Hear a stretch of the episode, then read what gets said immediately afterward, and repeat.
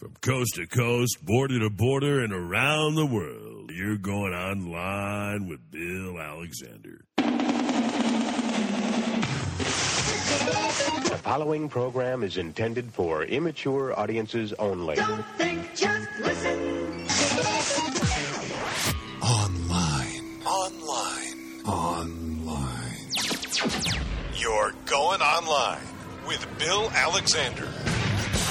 Online with Bill Alexander is a live caller interactive talk show. Whatever's on your mind, heavy, light, or otherwise, give Bill a ring at 724-444-7444. ID 1832. Now, sit back and strap in for another edition of Online with Bill Alexander.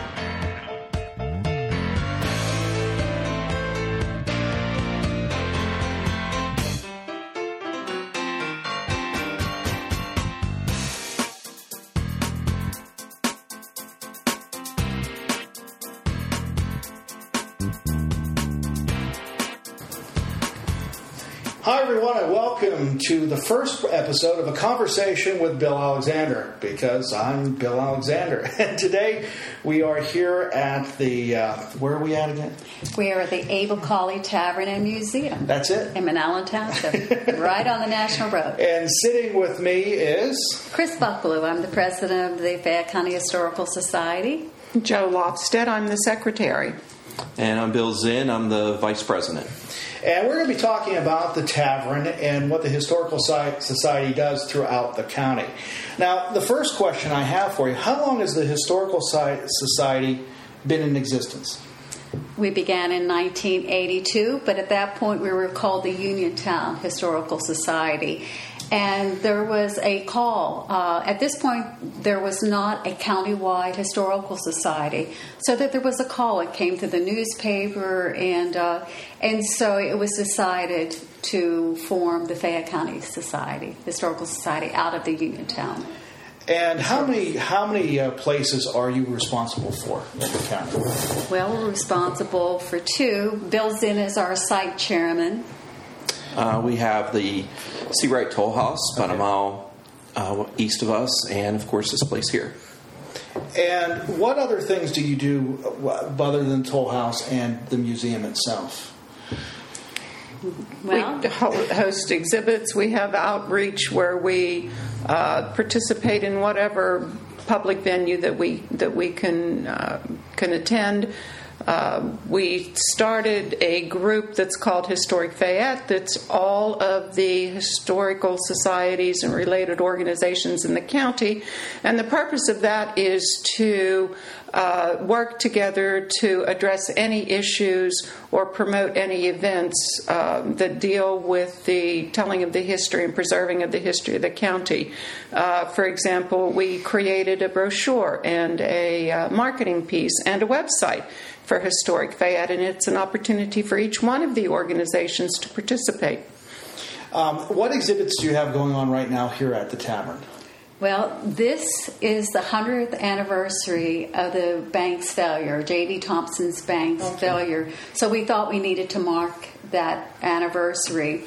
And, uh, and so we have original letters that J.V. Thompson wrote to Honey, his second wife. We have promissory notes when they were reorganizing. Uh, we have uh, photos that have never been seen before. That some were came from re, uh, reproduced from glass negatives, and um, and other paraphernalia collectibles. We we have just a wonderful collection, most of which belongs to this society, but some are on loan. And that's the only exhibit going on right now, or do you have other things happening in the uh, museum itself? The only exhibit right now, but the uh, but the museum we're, we're always fielding questions. Most of them are genealogy questions. Okay. We have people come from all over the country. In fact, there's some a whole family coming up just just now, and they they will come. They will research uh, a family, and hopefully they'll come home with with um, copies of original documents and things. But we we uh, are supportive of that initiative. And we also have some permanent exhibits. We have New Geneva glass, which is here. We have stoneware that was made or related to Fayette County. We have some pieces of original furniture that was made in the county and belongs in the county. So we do have, we also have a small uh, permanent exhibit honoring the coal mining history Okay. of this county. Um, the the tavern itself. When was it an operating tavern? Never. Never. Well, and then why is it called a tavern? Well- Well, there's a reason. okay. and and Abel Colley did own a tavern. First off, he was born in a tavern. He was born in the Peter Colley Tavern, which is just up the, the road, a couple Okay. miles up the road. At Briar Hill. and and he was the manager of the Green Tree Tavern, which was located across the street. And so he built this big brick house. Mm-hmm. And and as his biographical sketch says, he missed being a tavern owner, and so he put a tavern in here. Oh, okay. And there's a scar on the floor in the room, which was the tavern room, just just uh, in the next room. And so he did. We we know he did operate a tavern at mm-hmm. least for a while. Now he died in about 1858 or 1859, so he would not have had it for many many years. But then his son Searight took over. So did Searight keep a little tavern that just the locals would have just mm-hmm. stopped and, and, and had a drink? We don't know, but there were certainly indications that it was a, a, a, uh, a tavern. And PHMC said that it was designed as a tavern as mm-hmm. well when the family applied to be on the National Registry. Yeah, even the walls had markings when we took the wallpaper off to show that there was actually a wall built there that extended out, and that was the, you know, where it connected the, the bar. Oh, interesting. Now you mentioned the one in Briar Hill. Is that the, the stone building there where the honor roll is next to the post Yes. office? The Peter Colley Tavern. Okay. That was Abel's father. And are they planning on doing anything with that, or is it just because unfortunately it's in disrepair? right It's in Sure. private ownership. Okay. Yes. It is. Now, um, you mentioned you mentioned the toll house, and Abel's son's name was Abel's son was Searight. Searight. So is the toll house named after him? Searight. Because I'm getting a lot of stuff here right now. it's like I'm conflicting. Well, see, the toll house really was never called Searight's Toll House. Okay. It was called Gate 3, and we tell this story when we do our tours. Mm-hmm. So it was Gate 3.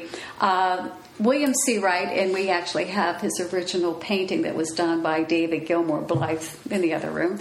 Uh, he was the commissioner of the highway, of the yes, of the highway. And so he died at a at a young age, relatively young age. And I think that in honor of him, I think they started referring to it. Some years later, his son Thomas wrote the definitive book on the, the road, which is called The Old Pike. And, and I think that anybody interested in the history would, would want to pick that up and, and take a look at it. So, What I think is interesting is that that tavern or that um, toll house, as long as I've been in the county, we've always called it Searights, I know. and that's what everybody refers to Right. it as. And that makes me just to think that a lot of the stuff that we talk about history in the county, how much is actual and how much of it is folklore, I guess would be a great way to put it.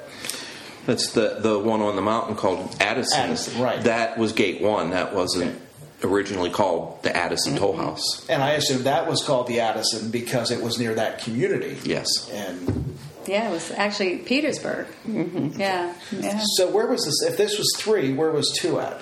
It was near the, Farmington. yeah, Oh, Farmington. and it was near Fort Necessity, Right. where it stands Right. today. And we know that uh, William Hopwood built two of those. He built that one, and he built the one at Fort Necessity, and they were constructed out of stone. Okay.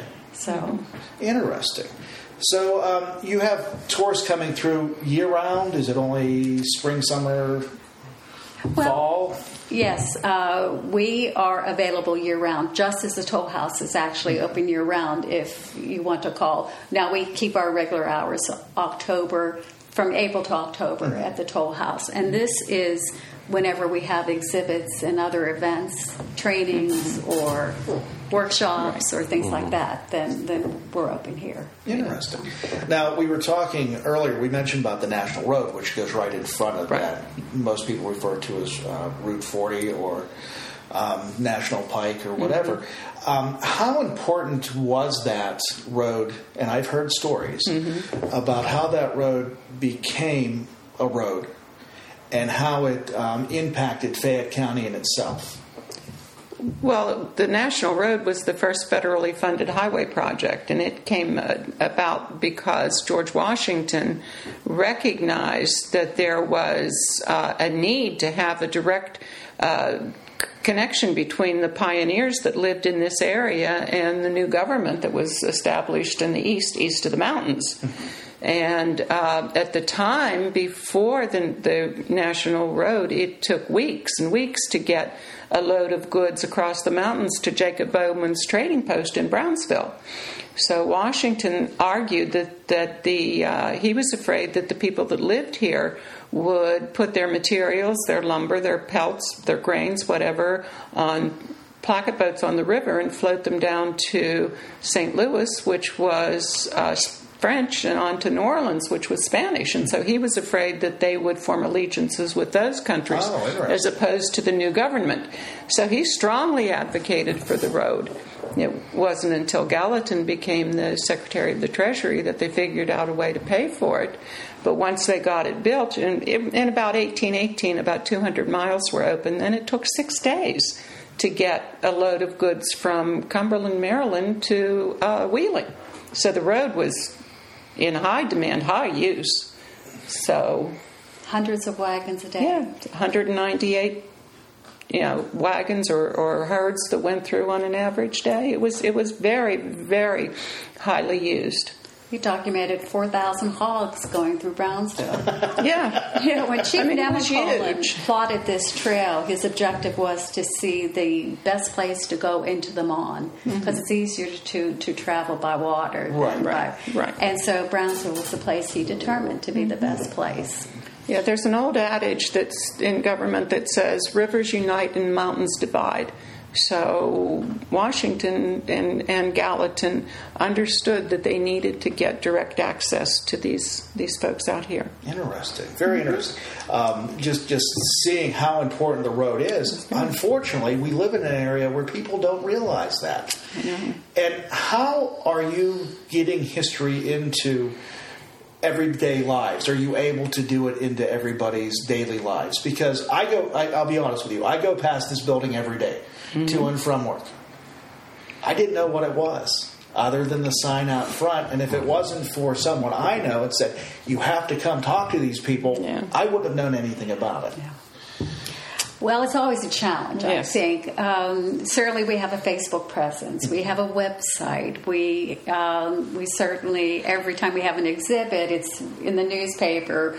We have over 300 members. I mean, we're hoping that they get the word out that we're talking. we we have outreach to the schools, but I think the schools are so limited now Yeah, in they can do. what extracurricular they can do, trips they could do, or whatever. In the old days, they we, certainly we go to groups here. and speak Yeah. whenever we're Yes, invited. We've talked to various groups, and uh, so we try to outreach in every way that we possibly can think of. We always manage to have some sort of activities and events here during the Pike Days, the National Road Festival.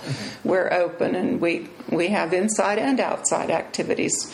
Glass blowers, reenactors, uh, you know, whatever we can um, invite to, to come and show what life was like during that period. Yeah, we've had uh, interns from local universities that have worked with us here. Uh, we had a student from Uniontown that did our 100 hours of community service at the toll house doing tours and things like that. So we we have reached out to some of the youth, but it's it like she said, it is challenging. Because that, that has to be kind of frustrating. That you're here, you offer this facility, and yet they're not taking advantage of it.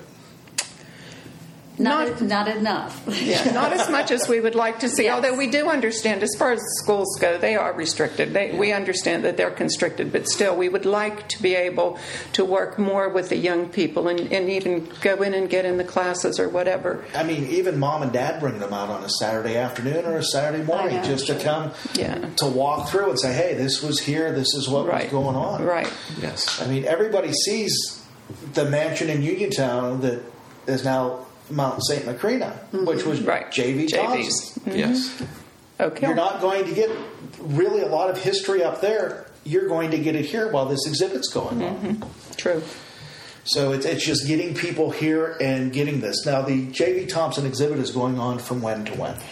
Well, it has been going on, and it's going to be going on until after Thanksgiving, and then we'll we'll close it out. So there still is an opportunity mm-hmm. for people to come and, and bring their families, mm-hmm. and uh, and we are happy if they call at 724-439-4422. We'll take reservations, and we're very flexible. Mm-hmm. Yes, we're just happy for people to come. Now, Right. if say, um, actually, let me. I'll go to that one next. Where does your funding come from the museum? Well, uh, yes, it- It's a tough question to answer, I know, but it's Well, from a couple of different sources. Primarily, it, it certainly comes from our members uh, and their their generosity, their donations, their their dues, and such. Um, uh, and we also have memorial funds that go directly into an acquisition Okay. fund.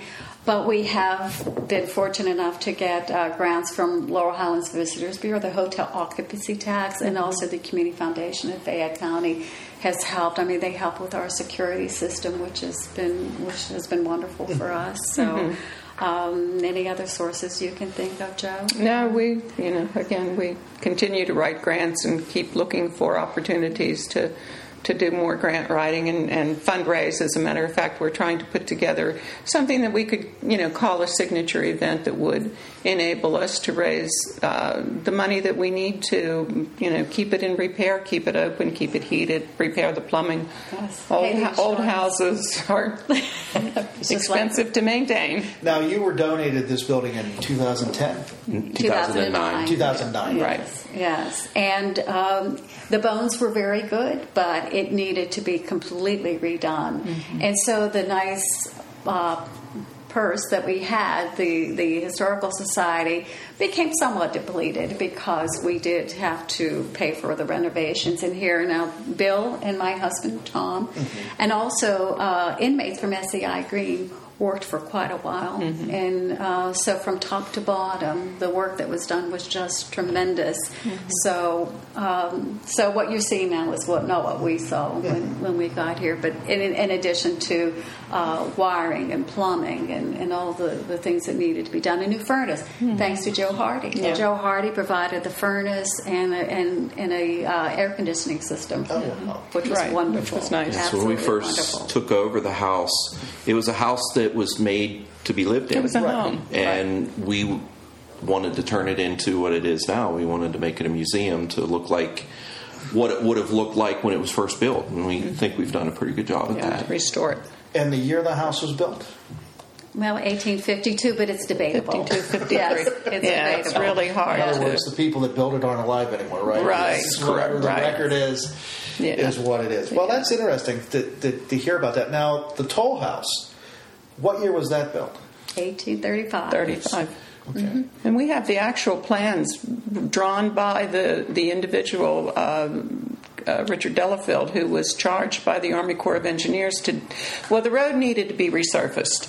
It, when it first opened in 1818, it lasted for about five years because it was so heavily used. And then um, Congress uh, restored funding or created funding to restore the road, and it be, fell to the Army Corps of Engineers to rebuild the road.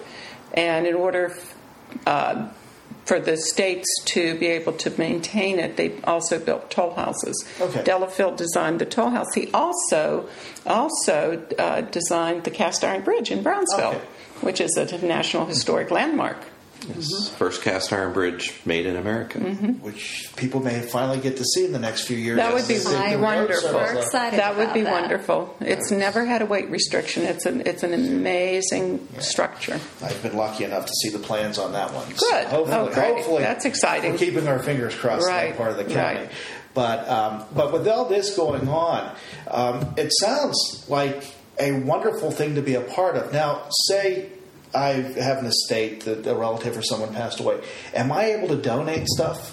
To the museum, or is there a special process you have to go through? Because I'm sure you have a lot of stuff that people want to give to you. Mm-hmm. Yes. That we have a museum committee, Okay. and, uh, and and so everything would go through the museum committee. And, and as much as we would love to be able to to take upon Everything. yes, uh, we are restricted by the amount of space, available space that we have. But we particularly love photographs and uh, books. We have a fine collection um, of library books, very fine.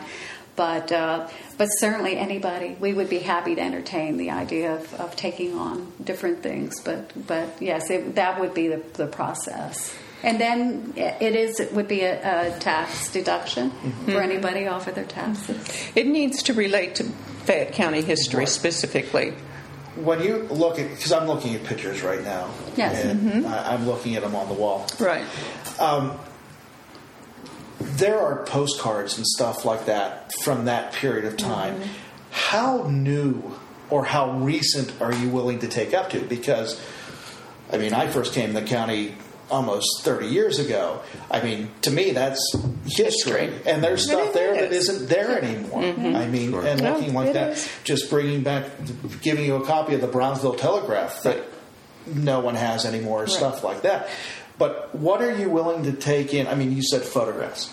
They have to be relating to Fayette County. Fayette County. Yes. Okay. Glass bottles like that uh, in the cabinet. It's uh, those are a lot of those are from Albert Gallatin. Mm-hmm. So Ju- New Geneva glass. But when we did the glass exhibit, we did 200 years of glass houses, and we had a this whole room was full of whose glass displayed items. Oh, really? Yes. Right, because that that was within the 200 year time frame, Mm-hmm. and and whose glass was certainly significant in the history of glass production. Mm-hmm. So Now, if you look at, um, I'm thinking Connellsville now, look at Anchor Hocking. Right, and right. Clark. We had some Yeah, we even had some some. things right, from them too. right, Okay. Capstan. right. Now, uh, some of the stories that you have, have they been documented, or do you have any oral histories or anything like that that you would share with the public? Because that's what interests me because of my background. We started on a project where there were a group of us who would travel to, um, and I can't remember the name of it right now, the Marquee uh, House? Marquee House and Gardens, and we have interviewed probably seven or eight of those individuals. We haven't had time to to collate or uh, the, their stories, but we did. We do have the notes and we do have the records, and we would like to do that at, at one time. Unfortunately, we only got a camera and were able to tape one or two of them. So most of them are handwritten notes. But yeah, that's a project that we would like to find the time and the resources to to get back to and to follow up on because. Again, we're you know we're losing Well, those that's folks. what That's I was yeah, thinking. that's the whole thing. Yeah. With other organizations in the county that deal with history, how well do you work with them? Um, is it their cooperation back and Oh, forth yes. of sharing information, sharing exhibits? Right. Oh yeah, that's the formation of Historic Fayette, which lists all of the historical societies, libraries, um, like-minded organizations. Uh, so we took the lead on that Right. for- to establish Historic Fayette, and there's almost nearly 40 entities in that. Right. And when we get a call, for example, that would be, say, uh, for a question, say, that would be really specific to the Smock or the Perryopolis area, then we refer the, that caller to the appropriate organization in that area. We partnered with the Connellsville Historical Society and hosted a program, uh, the professional program that came in on the CCC. That was this spring, and that was very, very well attended. So yeah, we, we do work with our we collaborate with the with the other historical societies in the union. Because I'm pretty sure that it would be almost impossible for you guys to do it all by yourself. no. You'd have to Oh, Couldn't, yeah. work with individual organizations, and they probably a lot of those organizations have probably been around a lot longer than you have. Yes. So they have a deeper um, archive system than you, at least at the present time. Some may, yeah. Some, some may, Some may, yeah. It just depends. Although we were part of the original Southwestern Pennsylvania Historical Society that was headquartered around Pittsburgh, and Oh, then really? that spun off to to Westmoreland and Fayette County Historical Society, Which and then that spun too. off. Yeah, Yeah. that spun off to the Uniontown, and then that. Mm-hmm. evolved into the Fayette County Historical Society. The original Society. organization was formed in the 1890s, Mm-hmm. and it was all of the professional men in town Mm-hmm. at the time, uh, mostly from Uniontown, but some came from George's or Spring Hill Township. And, but their objective was to put together uh, an historic library, which they did do. They accomplished that. And their other mission was to teach children the history of Fayette County. And, uh, and, and they did, and they did an admirable job. I mean, part of the uh, memorial for Braddock was, was really? part of their mm-hmm. effort, as well as a, a group that had formed. But you know, as, as many organizations do, they suffered from from not having uh, new members that came in, and mm-hmm. so all the wonderful artifacts that they had accumulated. Uh, were sent over to Westmoreland, mm-hmm. where and then the establishment of the Westmoreland Fayette County Museum Historical Society. But unfortunately, we lost a lot of what had been given. Um, the viewer cannot see this, but the painting there of Andrew Stewart, Andrew Stewart. was actually one that was given back to us. Oh, really? Yeah. Uh-huh. Yeah. That was, yes. And so that was 1838, that painting of Andrew. Mm-hmm. That over there is Andrew in 1822. So that was, you could see the similarity, but he's lost his little baby face Yeah. in that Yeah. one. Yes. Um, it, it's really interesting to hear you talk about this and do that. Now, um, the one that, the, the one that everybody talks about when you talk about Uniontown in the area is George C. Marshall and the impact that he had with the reunification of Europe Right. after World War II. And and that, um, do you have stuff dealing with Marshall and with? We intend to do a Marshall display. We do have a few things. As a matter of fact, George C. Marshall was best friends with Andy Thompson, who was J.V. Thompson's son. Oh, I didn't know that. Yeah. Right, and right So there, have- yeah, in the, have- of the the little boys in the sailor uniforms. Yeah, so cool. yeah, so we do have plans, sort of, Yes. in the nucleus of an idea to, to do a Marshall exhibit soon. Interesting, uh, because that's the most famous. Mm-hmm. Right. I, Yeah, I mean, there's Yeah. a lot of people that have come out of Uniontown and everything else, but he's the one that Mm-hmm. Yes. is the identity has, nationally. correct. Yes. yes, has been on that. And when uh, the George Marshall Society helped build the Plaza. the plaza, Plaza. in downtown Uniontown, when they disbanded, we received all of their everything they had. Oh, really? Minutes, their contracts, everything. So So we have that. yes, we have some things from them, and well, we'll keep building on it. yeah. Yeah, we're just looking for the best anniversary so that we can have an exhibit. And so, one of the former members of the of the Friends of George C. Marshall, in fact, I was also a member of that board. Um, he's looking for an anniversary for us. So, Okay. so, he said it could be one of, of many, but yeah, so we'll do that. So we are planning to.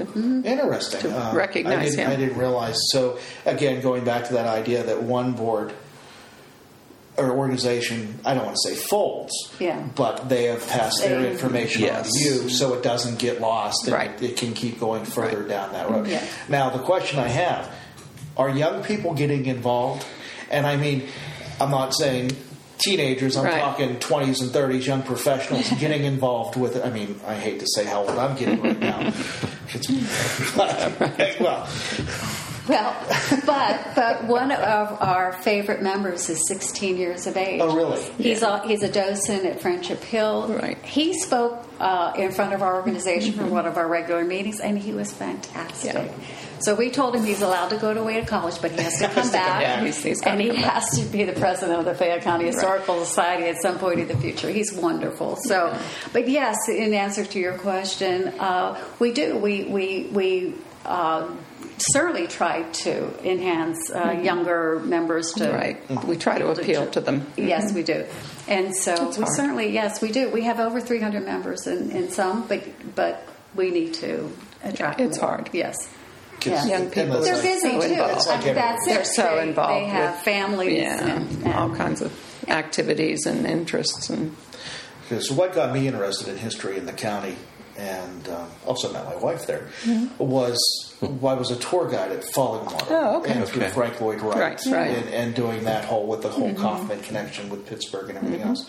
And me growing up outside of Pittsburgh, there was a way to uh, face the name because I never heard of it before when I came to Uniontown or came to the area. I came in, they told me about this house. I'm going, oh, okay, it's just that. And then when you go up there, you actually see what it is, and then you Right. become interested.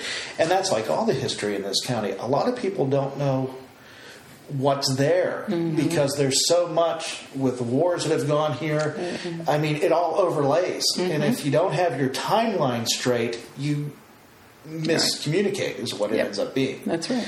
And I assume that you guys have that all laid out. That if someone has a question about a certain situation, you probably can find them the answer, or about a family member that may have been, if you have the records of that. We do that. Mm-hmm. That's a, those are routine questions that we answer. So you do a lot of genealogy then. genealogy. So we get calls, we get uh, inquiries through our Facebook page, quite a few Mm-hmm. actually, uh, and a lot of these people. uh, Are, they could be living in the state of California, Mm-hmm. and but they have ties here, and uh, so of course we encourage them to come to stay three five days, and Right. that's how long it is minimum that it's going to take Oh, for them to do their research. But in the meantime, we are supportive. We do maybe start the, the research Now, for them. where do they do the research at? In this building, or do they? Well, some, but they at the courthouse Okay. and in the PA room at the At the Uniontown Uniontown Library, Library. Mm-hmm. and and the people in both places are just wonderful. Mm-hmm. I mean, they are very helpful. Oh, interesting. I, I didn't realize that. So, in other words, you have a working re- Yes. relationship with other organizations Yes. Yeah. that you can actually help people and at least Yeah. point them in the right, Right. direction. That, Right. Hey, I know my grandfather went to school here, Mm-hmm. and so on and so forth, and being able to give them that, that type of connection. So- Right. Right. Huh. Um, I know a lot of things that, um, and I mentioned earlier about folklore that people tell stories Yeah. about the area and about how things came into play. And stories, I mean, my father, which I will not repeat because it's his story about how the Monongahela River got its name. Um, a lot of people repeat stories like these that may not have been true That is true. that become what perceived fact. Right. Yes. How often do you deal with that when you come in with things that people, well, this happened here, they told me it happened, and so on and so forth. Well, as best we can, we try to present facts. Mm-hmm. One of our members that uh, died last year, Mick Gallus, mm-hmm. Mick was always on the hunt for the truth, mm-hmm. the absolute facts, and uh, and so. I think we owe it to Mick to try to, as best we can, to present the facts. But we do love stories, right, At the right. same time, He had begun to uh, list all of the uh, incongruities or inaccuracies that he found in the old resources and the old histories really? of the Oh, counties yes. and things like that. Now, unfortunately, we've not had, again, we haven't had the time to go through those notes of his. But you know, uh, he was a very a stickler for accuracy, which is is necessary. Um, but so we do have that resource. Again, we just haven't had the time to to uh, develop or to review what he has he started on and follow up with it. But uh, that's one of our goals to But make those corrections. I know one time I was doing a tour at the Toll House, and Mick was in another room, and, and so he was listening. And, and when I came back, when the when the visitors left, he said, "I said, okay." He says, "Now, one of the things you said," he says, "I know where you read it. You read it in Ellis." But it said that uh, George Washington was miffed at Albert Gallatin when he came in 1784 and presented his the option of, of building a canal between the Potomac and the Youghiogheny River. Okay. That he was miffed when when uh, Albert Gallatin presented him with a map of Nemacolin's Trail and said, "This is what you need to do is for, for westward expansion. Okay. We need to, to to do this land road." And so he said he really wasn't miffed. You know, because Mick then went and read his journal, Washington's Oh, really? journal. Mm-hmm. So the mm-hmm. word myth, but he said that was one of those that was repeated and repeated. And so, and I said, well, that would be the last time I will say this when I do a tour. Yeah. But we learn. Uh, you know, all three of us do the tours and, and we mm-hmm. learn. And so, because that's what I find interesting. Years of being on the radio and hearing these stories about, and then coming back on. But wait a minute. I mean, there was a story that I remember years ago about a plane crash. One in the mountain, and I heard one crash in the Monongahela in Brownsville, and people still tell me that. And I'm going, but how? And yet, Yeah. there really is no actual proof. We got an inquiry Oh, we we have. that, about that plane About the one, crash. the one in the mountain, in the right? mountain. But there were quite a few in the mountains. One almost hit the cross. And on our Facebook page, I have actually uh, I have purchased some of the photographs. Oh, really? And so, yeah, there were quite a few, at least three plane crashes, at least in the mountains. Yeah. because that was a, always a topic of conversa- conversation around this time of year at night. Yeah. And people would, because they couldn't sleep, and that's Right. what we would talk about. Is Okay. we talk about, and it was really interesting hearing these stories. And I'm thinking, part of me is going, "Nah, it never happened." But you have Yeah, to keep no. making them happy and keep going on with it. Yeah. One that I recently got into, and I found connections of people, is the creation of the Big Mac in Fayette County. Yeah. Ha- was it created here or was it sold here first? That's the one that. Uh, Yeah, Well, we we will, will say that it was created here. Yes. Mr. Gal- Delligatti, isn't that who it Yeah. Was? Yeah. So We- we, are going to stand by that. but the people in Ross Township said it was created there. Ah. So there's there's this controversy going on right now, and I will get to the bottom of it. I promise you that. When you were asking about even the interest uh, and how how new of, of information would be of interest, some of the, the, the posts that we've had on Facebook showing, say, McDonald's, the old McDonald's at the shopping center, we may get 10, 12,000 hits on, on something like that. Yeah. Whereas something maybe, what I find more interesting, older, more, you know, And that- and might get a thousand or something. And that's where like my, my why my question was is how recent of history do you deal with? Yeah. Um, is it the last 50 years? Is it the last 200 years? Just let the I mean, ink be dry, you know, beyond that. Yeah. you know. because that's what's that's what's really interesting to me about it. Because even though people don't think there's history here, it's being made every day. Oh, right. Absolutely. And they don't realize it because it doesn't affect them. You know, sports teams from the 60s, the 70s, people have a lot of interest in that. Mm-hmm. The, how the streetscape has changed in Uniontown, the stores that used to be there. I mean, we mm-hmm. had, were given uh, photographs from Metzler's, the old windows from mm-hmm. Metzler's from the 30s and the 40s. I mean, people love seeing those. They love to remember. They love to remember yes. the better times. Right. And uh, and so this is why it's important. I think it's helping to present a better, more positive image Uh-huh. of Fayette County, and I think this is important for us to do this. I was talking to someone the other day, and I said we were they were mentioning about Mundles, and I said, "Do you realize the doors on Mundles are for Montgomery wards?" And they said, "No." I said, "No, look at them. They are the Montgomery Montgomery wards doors when the business was in town." Yes. Right. Yeah. Right. Well, Yeah. well, that was the Montgomery That was Ward the store. They never took them off. They never changed them. They left them on. There you go. and it's like they didn't realize that. Mm-hmm. But it is it is interesting to be able to talk about this stuff because how it affects that. I mean, I know the the castle in Brownsville. Mm-hmm. Was it really a castle, or was it someone who wanted to make it look like a castle? And there's been stories about that, and contradictions back and forth because some people say no, that's the way it's supposed to be. That's the way, and then someone coming through and actually finding the truth. So. Mm-hmm. And sometimes the truth isn't as fun as the stories. True. That's true. So, is there one historical event in the county that that you attach to more than anything else? That you are find yourself more infatuated with, or Well, it depends. If we're at the, the toll house, we're going to be telling, focusing just on the Okay. national road. Right. And we love telling the story of Dr. Brady, the so-called doctor who who uh, came. He actually was a company, a young man, accompanying a doctor, and he was from Kentucky. And he came upon a, a, a farmer's daughter who was ill. Now, one story said she had broken her leg, another said she was ill. And since he had traveled with this doctor, he thought, I can do this. And, and he somehow was able to make her well. She fell in love with him. And so he then decides to open up a practice in Uniontown. this is you know, early 1820s, 1830s, and so uh, and so he did. Well, just and he had a successful practice. That wasn't good, and it was back to the old WMBS radio station on Fayette Street is where he opened up his practice, and so he. Um, and so he decided to get into different kind of uh, medicines concoctions he, he did those on his own he never even learned how to read himself and so and and so he, he made those and those that was successful Uh-huh. in fact a lot of those, of course, were thrown in the outhouse, and so down the well. And so, if you find one of those bottles, they're fetching twenty five hundred, three thousand dollars for doctor mm-hmm. Brady's medicines. Well, that again wasn't quite enough for him. So he up and decides with some other people he was able to, to get to help him to rob the the U.S. mail on the national road, mm-hmm. and so.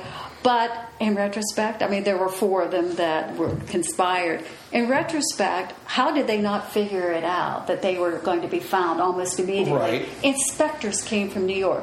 They knew the mail was at point A. They knew the mail didn't make it to point C. So where was it? And they knew through the toll houses. And so they got him, they nabbed him right away. And so Dr. Brady, he still had his followers, including his wife, who believed in him until the end.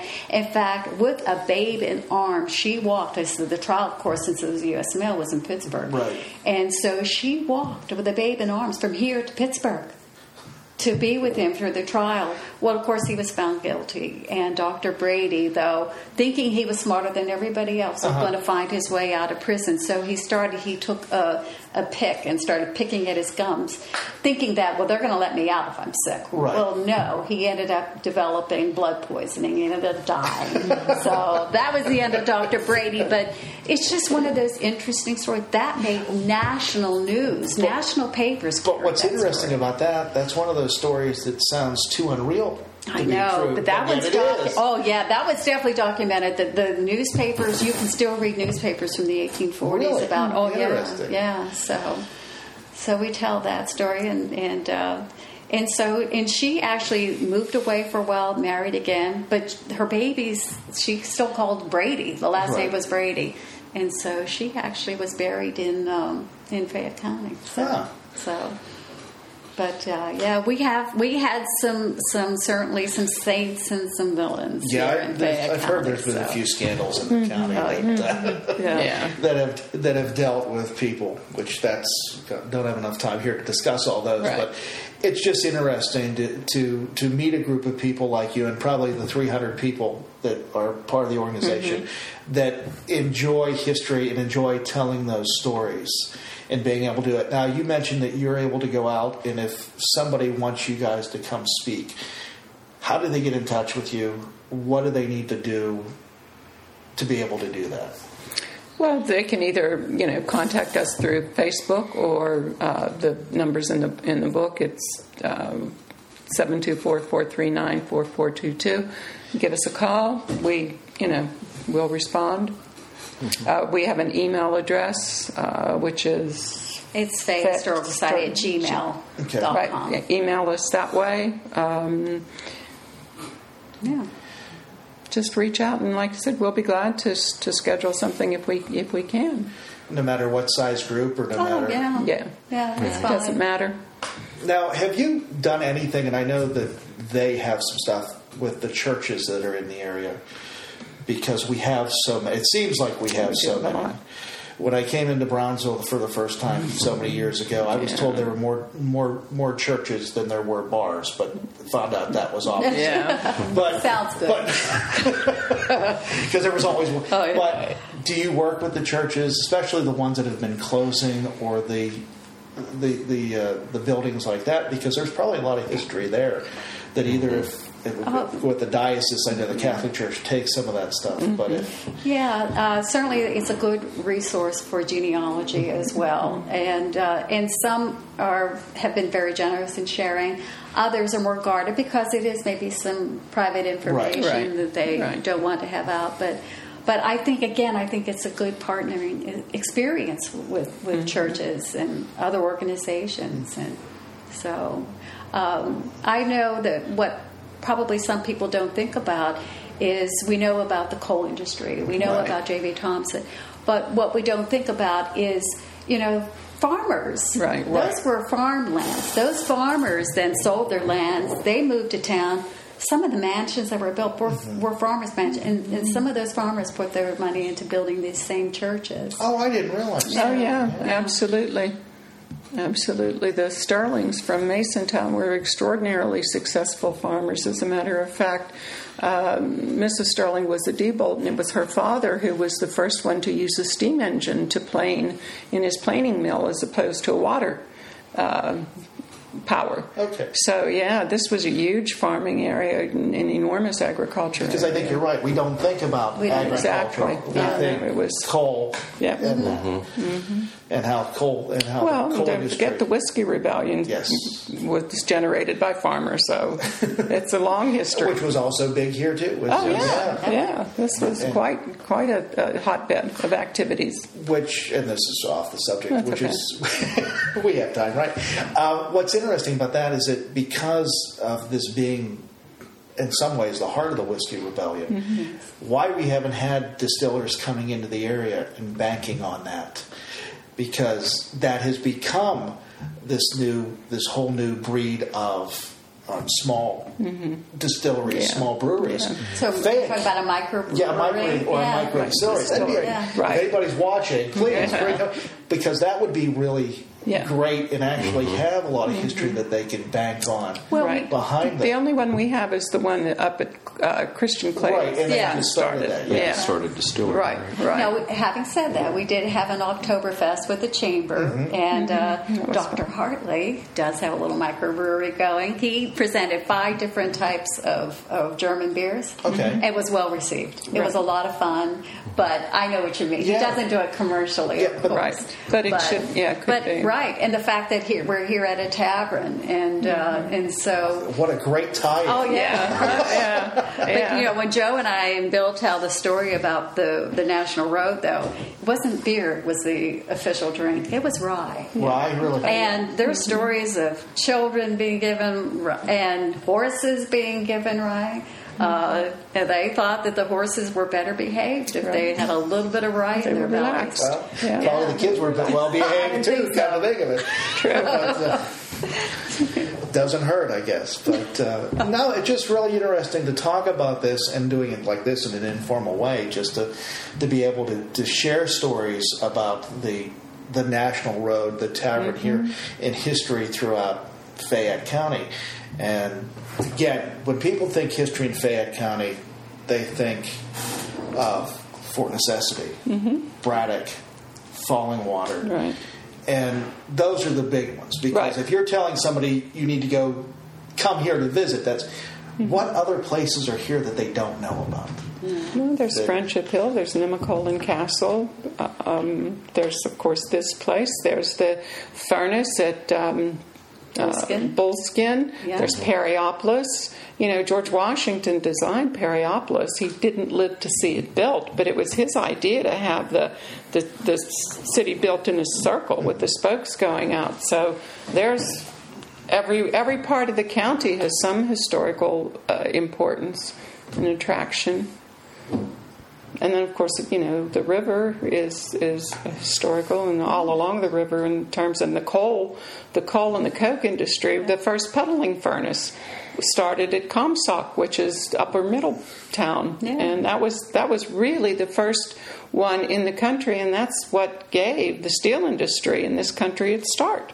In fact, we're just working with somebody now. He's a sweet gentleman. He's from England, and uh, and all on his own. And he has decided that he would like to have a marker. Yeah. And so we're So- partnering. Yes, we're working with him. And and to get a marker at Upper Yeah. Middletown for the first puddling really? furnace. Pud- yeah. and it was Isaac Meason who had the foresight to recognize that this was this was a better way to make iron. And so he he uh, there was Mr. Lewis was the gentleman with the technology. Isaac Meason gave him the funds, and, and then Isaac Meason built the puddling furnace and all that. So, yeah, it's it's again, it's the, the start of the industry. Interesting. And it all happened here in Yep. Fayette Fayette County. County. now, That's right. yeah, that's in Menallen Township. Yeah, which is and we're Menallen here. Yeah, so. Upper Middletown. Yeah. So it, it's one of those things where you you live here. Mm-hmm. And a lot of people don't know this history because I guess they're really focused on their day to day lives and Right. not realize Right. what that. Now you're talking about these places. Do you? I mean, it would be great to do a day trip and hit all of them. Mm-hmm. Are you able to do that? Are they open, or are they just exhibits you go up to? How would you do that? Again, we, we've documented all of that or organized all of that in the in the historic Fayette. We call it uh, Fayette Historic Resources. There's a little booklet and a rack card, and that's really the best way to plan your itinerary because it gives the hours and the phone numbers Oh, really? and the contact. Yeah, yeah. But I mean, there certainly is enough here to put together a tour. Certainly.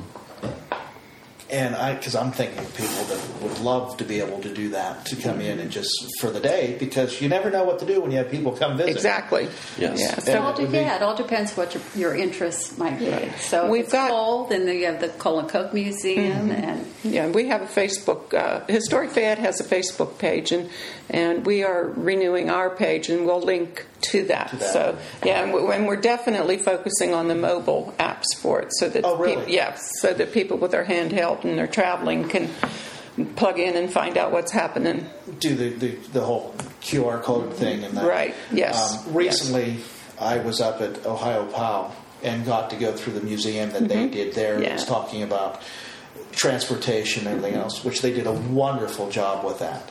Um, and it's really nice to see that. But again, that's one of those places that everybody goes to. because Right. It's Ohiopyle. Right. exactly. And um, w- do we have other places like that that should have that type of notoriety that just is off the beaten path right now that hasn't got up and up to that stature? yet? Stature, yeah.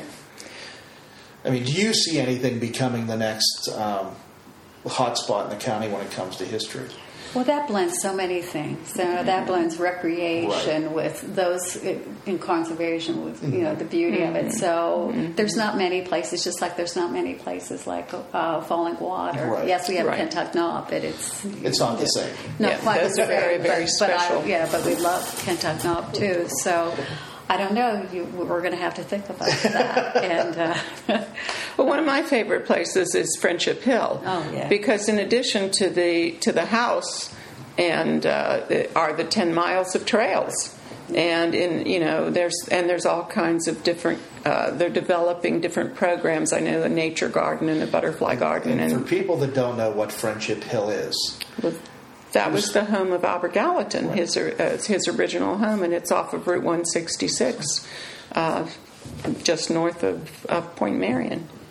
So I, I see an enormous amount of potential there, and it would be the Park Service can't do it because their mission is Albert Gallatin.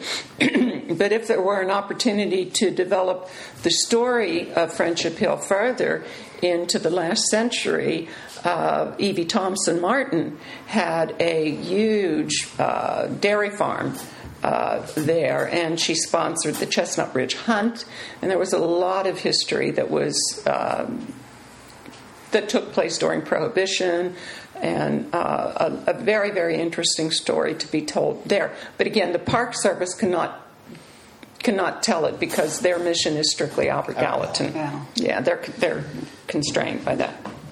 So Interesting, Mm-hmm. because I've been to I've been to Friendship Hill. I've actually been there for a wedding.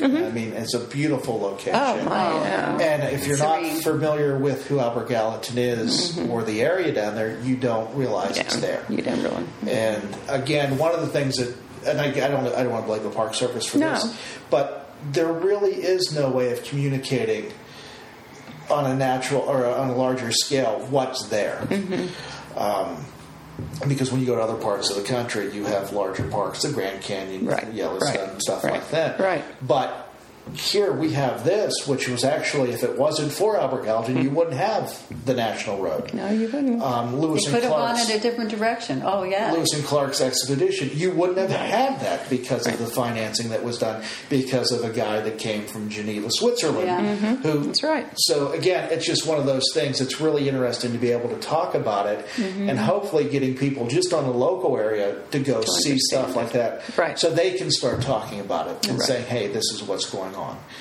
And we need, and I think we are the best spokespersons for the area that we live in Right. because we know a lot of people. And with social media the way it is right now, people are taking pictures of everything. Right. So take the selfie at Friendship Hill, take it at the Toll House, Yeah, take it here at the museum, and post it, tag it, and let people know that this Mm-hmm. stuff exists. Because I think it's really important to get that history out of here. And Fayette County has a lot of it. And if Mm-hmm. it wasn't for this county, the way our country is today wouldn't be this way. Right. Because we wouldn't have a road. We wouldn't have had the, the, the French and Indian War. We wouldn't have had all mm-hmm. this that happened. And again, they keep focusing on Pittsburgh, Pittsburgh, mm-hmm. Pittsburgh. Fayette County did a lot more back then than they and they did in Pittsburgh. They just had a fort up there. True. Yes, and, and they accepted the railroad, and we Yeah. did not. We Yeah, didn't. well, but we had the river Well, true. and the road. Yeah. and the road. And all of That's these true. inns, we had an in a mile, and uh, Right. when the decision to not accept the railroad, it was done That's what they because they, used. didn't want to hurt the businesses along the national Right, road, right. including Abel Colley's, Yeah. Right. for example. And so we, we didn't stop the railroad. Obviously, it just went north It of went here to north. Pittsburgh. Yeah. Yep. So, So and forever that decision impacted Right. Brownsville. Remember, it was said, and it, it we have seen it written. I want to see it written. I've been told that story It is- many a times. I know, but it, it's written in the book. Now, it was again, was it one of those that was just said and then repeated, and then it mm-hmm. ended up in a book. But, but yes, That Brownsville would be bigger than the city of Pittsburgh. yeah, yeah, the, Well- Pittsburgh, yeah, the proximity, it couldn't There survive. There was no yeah. way it was going to survive, and unfortunately, it happened the other way around. But hopefully, Brownsville will be back in the right track. We hope so. Well, we love Brownsville. yeah, absolutely. And there's a lot of history there. Oh, yeah. A lot of history Yeah. there. But there's a lot of history in all the towns that we deal with in this Mm-hmm. county because certain events started those Mm-hmm. towns and certain individuals. And those individuals are the ones that made the history. Mm-hmm. That's right. So that's why we have what we have. Well, I can't believe an hour's up already. This has been fun. I'd love to do this again. Um, and also, I'd like to, if you wouldn't mind, taking me through the house so I can Sure. see it and I can show everybody be- a little bit of it. Oh, that the would be wonderful. Right. And then we can uh, share that too. But again, anything you want to say to everybody that's watching us, Well, stay tuned because uh, we are going to be planning future exhibits. We would want to have exhibit exhibits where we celebrate the contributions made by other ethnic groups that came in. We don't want people to think that we only care about what happened in the 1700s Right. or the Right. early 1800s. We want everybody to know that they are part of this experience, that they are part of our history. And so uh, stay tuned for, for future exhibits, and hopefully, uh, you know, we'll get people that want to come and join and, and help us out. So. And also, please come visit us the first Monday of every month. We have a meeting, and we also have a speaker during that meeting, and it's it's free. Uh, everybody's welcome, and if the first Monday happens to fall on a hun- on a holiday, then it would be the second Monday. So Right. please come in to our meetings. and where's the meeting located at? Right here. Right here? Yeah. Yes, And what time do they usually accept? six o'clock. Six o'clock. We have the programs at six, and a social after, and then a brief business meeting Oh, okay. following. And we get people home in no time at all. Yes. So we conduct our business and, and Quite up quickly. the gas. So, That's yeah, nice. so please come. Mm-hmm. Well, again, thank you very much. I appreciate the time, and uh, hopefully uh, we'll get to do this again real soon. Sounds that Sounds would be very nice. Thank you. Thank you very much for watching a conversation with Bill Alexander, and we'll talk to you next time.